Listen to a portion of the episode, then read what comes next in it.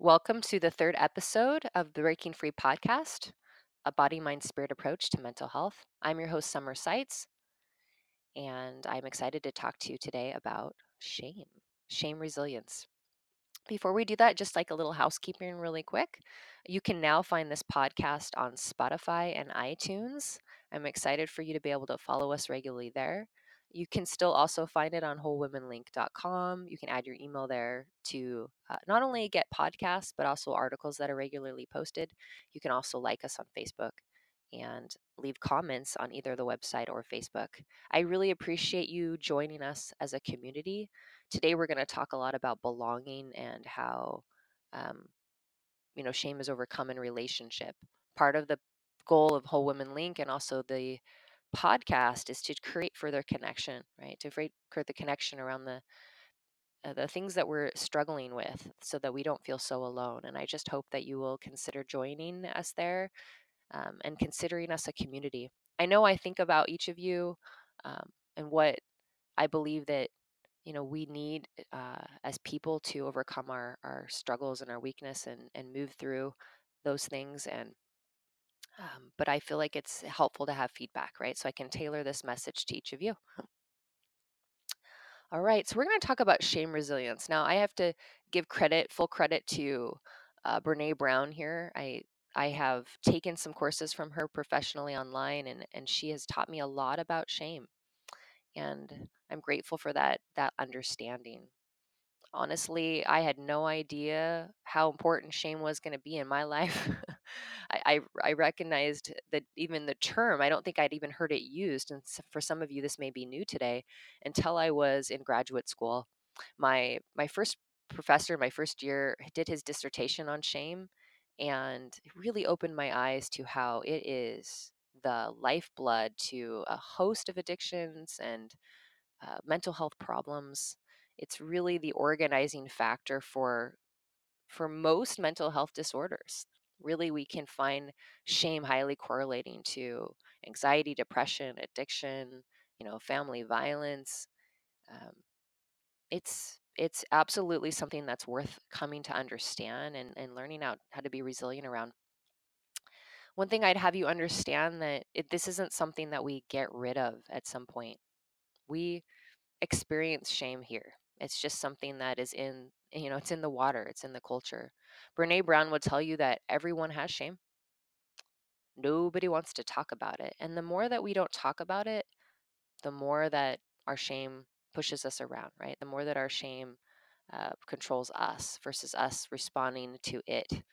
In the last podcast, we talked about learning how to create space, right, for freedom to respond. And one of the ways that we create this space so that we can respond to these difficult emotions that come up is to create awareness, right? We, have that witnessing awareness. I'm hoping some of you took the challenge to look at your, within yourself and see what came up there. I asked you to look for body sensations, notice maybe feelings that you're having if you're able to name them, and also maybe thoughts, beliefs that go along with those things. Those will all time it tie into your shame resilience work. So you're already on your way, but I'm just going to add to that a little bit more today. So, what is shame and is it useful, right? Does it have value? I would say it doesn't. I honestly, and, here's where I add my belief in a higher power I don't believe shame exists with God. I don't believe it's something that we need to keep or that is helpful. I've done lots of meditative work where I've learned that to be true. Uh, but I would, I, I leave people's spiritual development to themselves. And personally, no matter where you're at in spiritual development, and this is this is something that's very important to me as a professional counselor i let you name that i find that that's a sacred experience between that person and their higher power and, and learning to name that and to uh, define that for yourself is something that i won't be doing in this professional podcast but i really encourage you to do that not because i don't have belief and i don't want to share it but this podcast is about principles I want to teach you principles of healing and allow you to govern yourself. That's important to me. I really believe that the power to choose and to act for ourselves is is God given. And um, although I I have my own beliefs about these things, it's really really important for me to um, you know, allow you that freedom to come as you are, bring whoever you are to the table, and know that you belong, no matter where you are, no matter where you are in your pathway of, you know, growth in body, mind, and spirit. You're welcome here. You're welcome here at this podcast. Um, but I hope that I am welcome as well, and I will share with you who I am because I believe and I know from research that authenticity and vulnerability are the keys to unlocking shame. Let me say that again. Authenticity and vulnerability are the keys to unlocking our shame. I recently had a moment where I was talking to someone and I was encouraging this person to, you know, authentically share their life experience uh, in their their their uh, their blogging work. Maybe she'll know who she is, and and I thought, you know, this is this is where our, our real power is found, right? When we are able to share with the world our true and authentic self, that resonates with other people. That gives them permission to come out and do the same. And this is how healing is found. So I encourage each of you to, you know, get real with yourselves and recognize, you know, what's really happening for you. You know, where do you find joy? Um, who are you really? Um, another quote I like to share, again, Brene Brown's going to get highlighted a lot today, is from her new book. She's got lots of books that I like. My, one of my favorites from hers is The Gifts of Imperfection, which will also hold some of the things we talk about today. But this is found in her new book, Braving the Wilderness. And she says, Belonging is the innate human desire to be part of something larger than us. Because this yearning is so primal, we often try to acquire it by fitting in, by seeking approval, which are not only hollow substitutes for belonging, but often barriers to it. Because true belonging only happens when we present our authentic, imperfect selves to the world, our sense of belonging can never be greater than our level of self acceptance. When we negotiate our worth outside of ourselves, right? When we negotiate it through, um, you know, the things that we do, what kind of parent we are, what kind of job we are, maybe what our body looks like, you know, all these different things, you'll find that you just feel more and more insecure. This is a false way of seeking belonging. And unfortunately, we're very inundated with media and and beliefs and messages that this is how we should negotiate our worth. Uh, but it doesn't work. It doesn't work. Let's take a minute and go a little deeper and look at the body level of shame. It's hard to unlock it unless we understand that we're in it, right? That it's happening to us. Um, I'll share with you another moment of shame just because I'm going to be vulnerable and authentic, just modeling to you today this skill, right? I had a moment with my, uh, well, he wasn't in present, but uh, in relationship to my son recently. I'm sure many of you have given instructions to other people, right? Hoping that they'll follow through, and sometimes they don't. And depending on experiences we've had in our life of feeling invalidated, that can mean something to us, right? Well, for me, invalidation is definitely a, a piece of my shame resilience model. I'm always having to be aware of that sense of where my need for validation is getting triggered. And I I was able to give my son a text one morning uh, that I needed him to do a certain amount of chores. He didn't do these chores, of course, because my son, whether he chose not to read them or didn't read them, it just didn't happen. So I went up to his room this Saturday morning after I had, you know, thought it would give him adequate time to see, you know, how he was doing with these chores, and he was gone. He was gone, and nothing had been done. You guys, I had a very angry response. And I have to admit that the response was much greater than the event, right? This is not the first time that this room has looked messy, right? That you know, my teenage son has not used his prefrontal cortex, right, and forgotten something. Those of you who have teenagers, you know what I'm saying, right? Like I I really have had enough experience with that to realize that like a lot of times our teens aren't trying to hurt us. They just aren't fully connected with their brains to their bodies, right?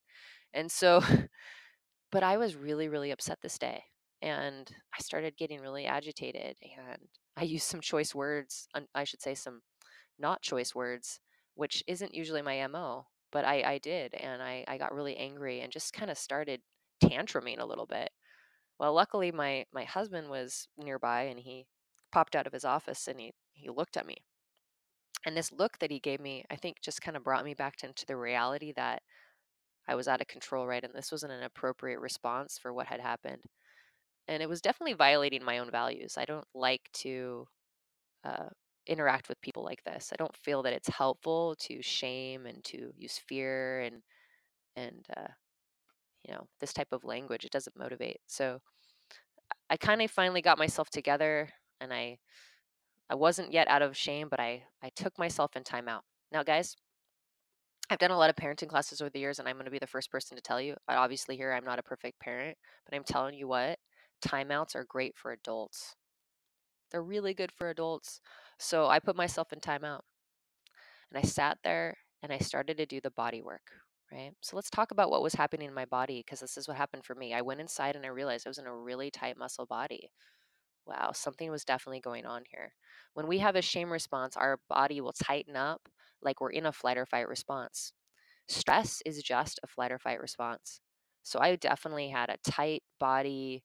Um, I wasn't thinking clearly. And when we get this high level of stress in our body, it will actually shut down our brain and move us into our amygdala and our, our kind of uh, back part of our brain where we're just feeling emotions and reacting to those and in kind of a survival mode. And I was definitely in a survival mode and I wasn't thinking clearly and I wasn't adding my skills, right? I was just acting, I was just reacting versus responding to the event. So I started to just tap into breath in through my nose, out through my mouth, noticing my body. And I just got curious. Why did I just do that? Why did I, what is going on for me? Okay, so yeah, my son didn't clean his room, but that's happened a lot of times before and I didn't act like this what do I need here? Like, what is this really about? And luckily for me, I know that anger is a second emotion. Those of you that get anger have angry responses, right? You have that shame for shame response, like I was having in this moment.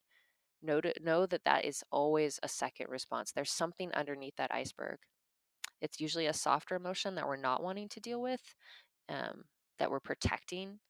And so I got clear with that. I, I recognized all of a sudden as I went underneath that I had sadness. I could feel this sadness come up. And as I acknowledged that sadness and I named that sadness, all of a sudden my body started to relax a little bit more. When we are able to name our emotion and, and, and be present with it, it starts to unlock our shame. I was able to then start to develop some language around it. I really wasn't ready to talk to somebody else yet, but I was just processing. Uh, my husband happened to come downstairs and follow me, bless his heart, because, you know, his wife was really not herself, which was maybe he was trying to protect me from further injury of the family, who knows, but he did come and and and offer support and he just sat there um, and he asked me what was going on. I told him I don't really know yet, right? And luckily he didn't press.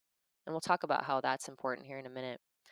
And I, I just said, I think I'm feeling really sad, right? So I just explored that a little bit more in my mind. And I started to realize that for me, the reason why I had acted the way I did was that and I'm sure those of you that have teenagers will understand, we just don't get that much time with our teenagers, right? They're busy with their activities and school and friends. And I hadn't seen much of this teenager all week. And I actually was really looking forward to having this time with him this Saturday.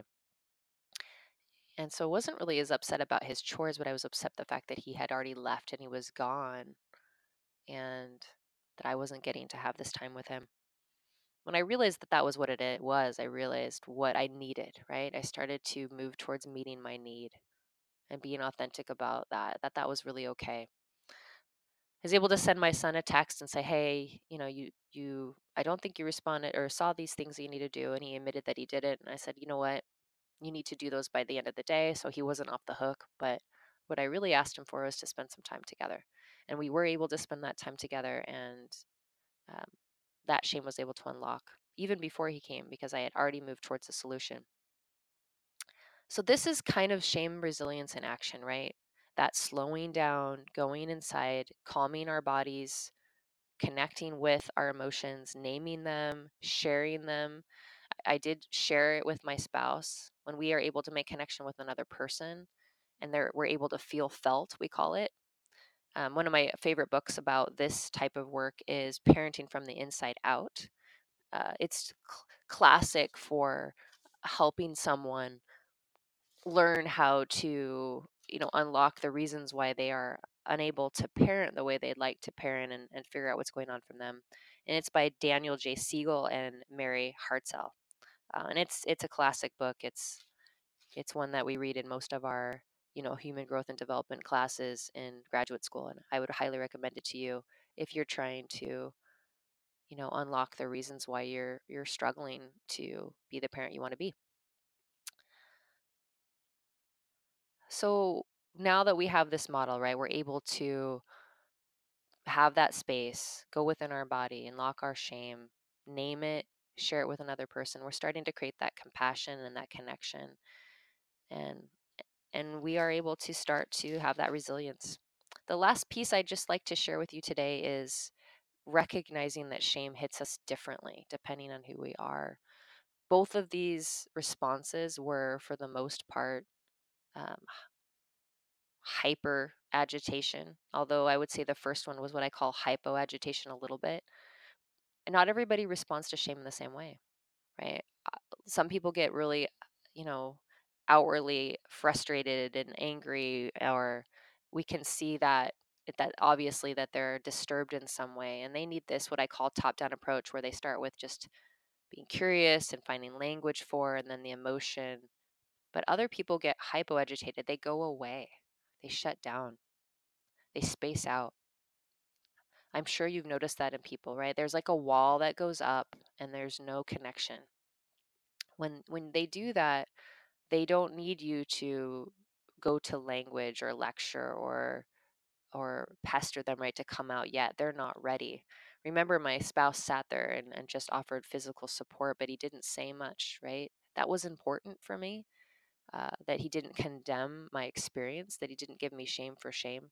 We often do that with people right? We have an issue with their struggle maybe we struggle similarly and we're not okay with our struggle so we put that on them that it's not okay that they're struggling but i really think it's important to first we call this a bottom up, but we're going to connect with our body first, right? Let them, maybe we just put our hand on their shoulders and physically let them know that we're there. I would say very gently. Um, with clients, when they hypoagitate, they go away like this, they disassociate. I, I just, I try to make some physical connection. Maybe I just t- lightly touch their knee or their shoulder and, and just let them know I'm physically there. And I just say, hey, I'm here. You know, are you okay? And that's really all I'll say. I don't add much words yet. I actually breathe because I know there's mirror neurons passing between me and them. And so I start regulating and modeling for them that regulation in my physical body and they pick it up. And then I might suggest it to them hey, just breathe in through your nose, out through your mouth. Adults don't necessarily love that when we tell them to breathe, but honestly, you can just breathe next to them and they will pick that up. The other thing that you can start to do is just for yourself is notice your five senses, right? Feel your feet on the ground, um, you know go inside what's happening in my body you know um, what am i seeing what am i hearing as we connect to all these senses it starts to bring us back into our prefrontal cortex eventually we can name our emotions find language and maybe maybe eventually when that emotion goes we can share it. And once we get to the point where we can share that imperfection with another we can start to accept that imperfection right? We can start to accept that deviation from who we want to be and let it go. I, really appreciate you kind of just exploring shame with me today on this podcast. I know this doesn't solve it all, but I hope that you'll start to break free and understand that you know nothing can separate you from love and connection. There's really nothing that you can do that makes you unworthy of love and connection. I know that we have experiences in this life that would tell us uh, otherwise. You know, we have beliefs and emotions that get stuck in our bodies. Some of you will be finding walls um, walls to being able to even feel an emotion. I want you to be curious about that, right? You start to go towards something and it's like, boom, there's a wall. There's nothing, I can't go any further. Our body has an amazing way to protect us from our hurt stories, our painful pieces. Um, if you just love and accept that that's there and that's trying to protect you from something and and and start to be curious about what is there create some safe space around that maybe get some help around that you'll find that you can unlock those pieces that aren't really true to you healing is about is an inside job you know it's about moving those things that are in us that are foreign to us giving it an outlet right emotion is what i call energy in motion and needs an outlet sometimes that outlet is a safe other person the number one reason for success of therapy with clients is that therapeutic relationship, right? We we have this empathic, unconditional, loving environment where we just say to people, you know, it, it's uh, okay to struggle like you struggle. You you are enough, um, and then start to tool them in that environment. I hope you can say to yourself, and this is a phrase you can take from me today in this podcast, though, even though I'm struggling with this emotion or this behavior, this weakness, I love and accept myself. You know, I love and accept myself. And perhaps you can take it a little step further and say, even though I have these weaknesses, nothing can separate me from my higher power. There's nothing that I can do, just like that little baby that would take my value away. My value is here, it is intact. My worth is non negotiable. So, if that's true, you know, really all I'm needing to do is find a way to release the things that are foreign to that, the release the things that are in the way of me feeling that worth and belonging more fully uh, release beliefs. Uh, and we'll talk more about that coming up beliefs and emotions that are in that way. And as we're able to do that, we're able to speak truth to those lies that we've picked up in interaction with people here. We're really able to heal. So, thank you for joining me for this podcast. I hope that you'll find more shame resilience. Um, and I look forward to the next time that I get to speak with you.